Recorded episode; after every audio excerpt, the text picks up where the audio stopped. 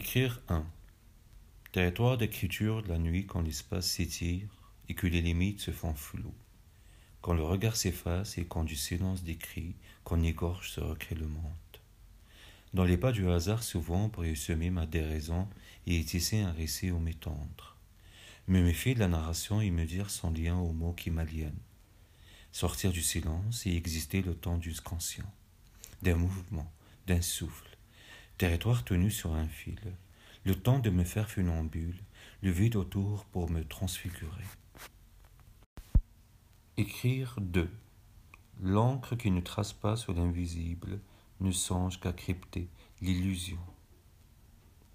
Écrire 3. J'ai mes fantômes matinés de brume et se lèvent couverts de rosée et de suie, les âmes y goûtant l'eau noire de l'oubli.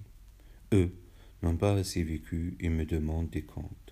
J'ai mes fantômes de regret, évidés d'espérance et encore de paroles. Je vous dis ce monde. Nous naissons dans le noir, vivant le temps d'une couleur, retournerons dans le noir, dans le silence qui nous a créés.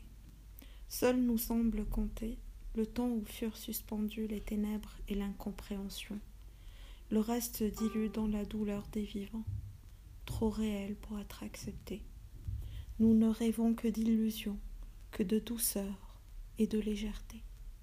Ai-je trop vécu? Voici une enfant mort-née, sa mère et son connaissance encore sur un lit de pierre. Son grand-père la porte vers quelque falaise et l'enterre dans une quelconque grotte ou dans un recoin de cette muraille rocheuse. Voici une enfant mort-née.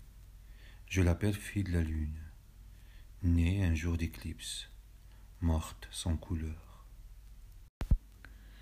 Je regarde ma sœur. Elle aura porté mon premier fantôme. Et de suite, je n'aurais pas compris, je n'aurais pas saisi. Les paroles rentraient, le silence qui s'esquisse sur les lèvres. Le refus qui d'instinct m'envahit, refus de porter ces paroles, refus de simplement les accueillir. Mais les mots sont complices de la mémoire. Creuse gouffre, s'y précipite vous y entraîne. Écrire alors pour ne pas complètement sombrer. Il faut les garder pour des raisons salvatrices de ce réel bien trop sombre. Voici l'enfant mort-né, né un jour d'éclipse, morte sans couleur, n'ayant connu que l'eau du ventre de sa mère, déposée loin déjà, ensevelie sous le silence. Nul n'en a plus jamais parlé. Les oiseaux ont déjà fini de picorer son âme. Le silence ne peut être oubli. L'absence de mots ne peut être éradication de la mémoire. Au contraire, une mémoire trop lourde se dépouille de la langue pour y interroger le sens. Le sens malmené par le présent, le sens tordu, tiré vers l'événement et les jours, le sens sur les affres de l'actualité. La langue du présent, comme éternelle soumise, se donne bien trop souvent au désir des dominants. Prendre pause alors et distance instaurée. Prendre silence et se laisser dépouiller de la possibilité immédiate de dire.